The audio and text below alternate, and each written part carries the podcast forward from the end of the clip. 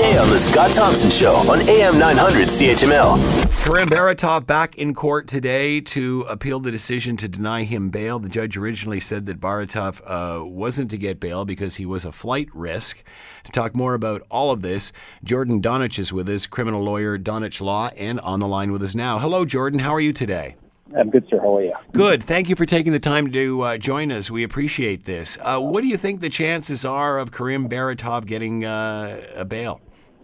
Um, well, what's going to happen now is essentially a bail review, okay? And, and what that is, that's basically trying to appeal the decision of the judge at the lower court. In other words, his lawyers are going to bring this application to argue that that judge got it wrong.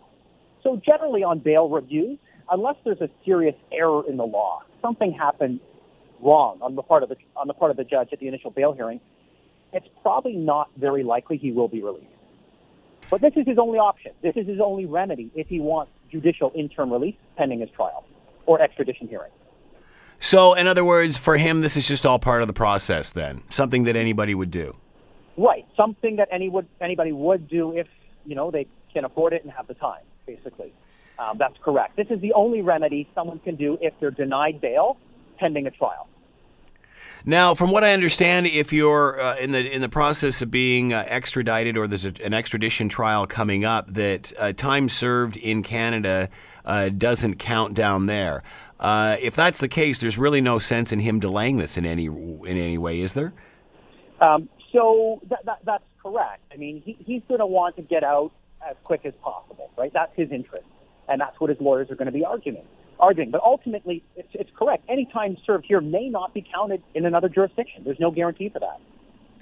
Uh, what about the, uh, and this perhaps you know pertains more to the extradition trial itself, but what about uh, the climate of the United States right now? And some would say that this kid's uh, a scapegoat. Uh, some, you know, say throw him to the mercy of the courts, so to speak. Uh, with the climate in the United States, what it is, would that have any bearing on any of this? Well, think about this for one second, right? There's multiple factors here at play. You have, you know, local laws here in Canada dealing with it. You have international pressures. You have pressures beyond that with respect to extradition and, and allegations in Russia, and that's the issue. We have a situation here where there's multiple parties at stake. So the judge, in determining whether or not to grant the release, has to get it right because there could be a lot of consequences beyond simply the decision related to judicial interim release.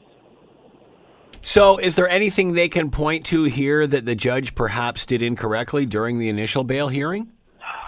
Well, I mean, I don't know their materials. I don't know what they're going to argue. Um, ultimately, they have the onus, though, right? So, Mr. Baratov and his lawyers have the onus of, of showing that, in fact, um, there was perhaps a mistake or something done you know, unreasonable uh, against Mr. Baratov. Uh, my understanding is though they had a very good argument for his initial release. I believe up to a million dollars in assets, pledge, um, very good surety. Um, so there's not much more, I think, unless they have new material. We'll find out today that can really be done to perhaps distinguish this hearing from the prior is simply the um, uh, the whole concept that, that, that, the judge feels he's a flight risk. He obvious or, or, the judge feels he's a flight risk, and that obviously he has a technological advantage over most of us here uh, when it comes to uh, uh making thing making things happen in that world. What part does all of that play in this?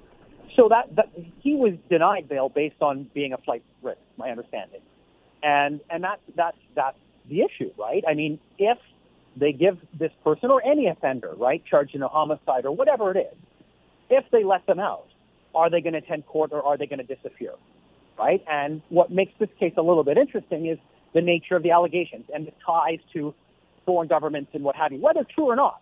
The point is that, you know, if they were to exist, someone with wealth and those connections may have a better chance of disappearing than not. Want to hear more? Download the podcast on iTunes or Google Play and listen to The Scott Thompson Show weekdays from noon to 3 on AM 900 CHML.